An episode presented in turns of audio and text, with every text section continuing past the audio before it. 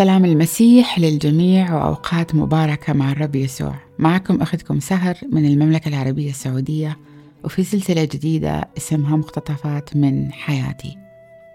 وتمر الأيام. أتذكر في بداية إيماني في المسيح.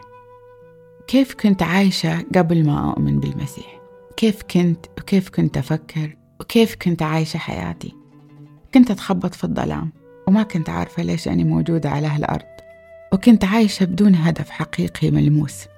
كنت أحاول أني ألقى هدف سامي أعيش عشانه بس كان عندي خوف. خوف أن الله مو راضي عني مع أني كنت جدا ملتزم بديني السابق بس ما كان عندي سلام داخلي. كان عندي خوف من الموت خوف من أني أرحل من هذه الحياة ومو تاركة وراي بصمة وتغيير في حياة الآخرين. أتذكر بالضبط كيف كنت أشعر وقتها. وكيف تغيرت حياتي 180 درجة لما عرفت المسيح. ولما نور المسيح أشرق في حياتي. لأن المسيح قال أنا هو نور العالم ومن يتبعني فلا يمشي في الظلمة بل يكون له نور الحياة. هذه القراءة من إنجيل يوحنا الفصل الثامن آية 12 وبعد ما عرفت المسيح في وقتها صار في تغيير جذري وملحوظ. لدرجة إن أمي لاحظت تغيير في وجهي وقالت لي وجهك منور يا بنتي. كان وقتها شهر رمضان وأنا ما كنت صايمة. وطبعا كانت أول مرة في حياتي ما أصوم في شهر رمضان. وكنت لسه مو معلنة إيماني عن الرب يسوع ومو قايلة لأحد. بس أمي عرفت لحالها وكان ردي عليها ماما المسيح قال أنا هو نور العالم. والمسيح قال عنا إن إحنا نور العالم. وطبعا أمي عرفت على طول وعصبت وسكرت في وجهي. ورغم قساوة الموقف فرح وسلام المسيح ظل في قلبي وفي كياني ومتربع على عرش قلبي. وبعد فترة صرت أقرأ في الكتاب المقدس وقرأت إن المسيح قال إن أتباعه زي النور اللي على جبل.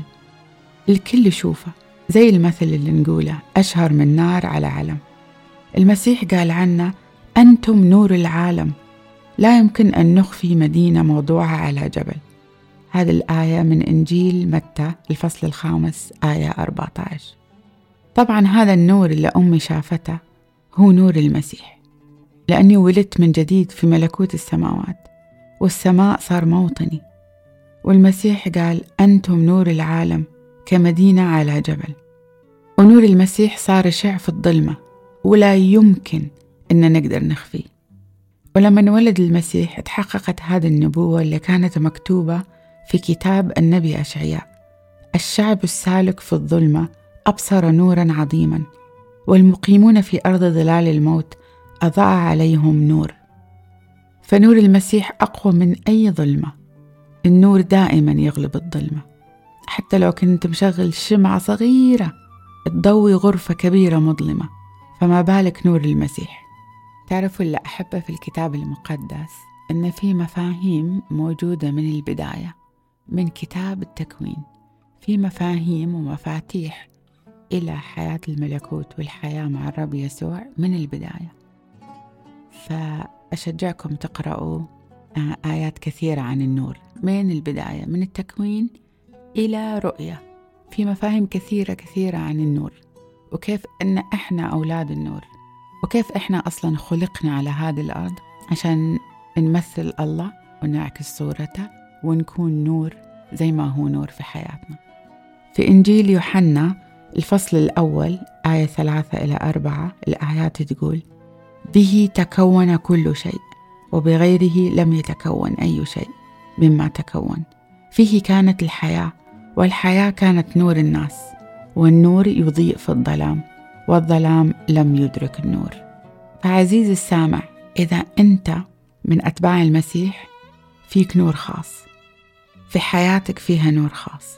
في أشياء وتصرفات وكلام أنت ما تقدر تخفيه وما تقدر تخفي نور المسيح اللي فيك.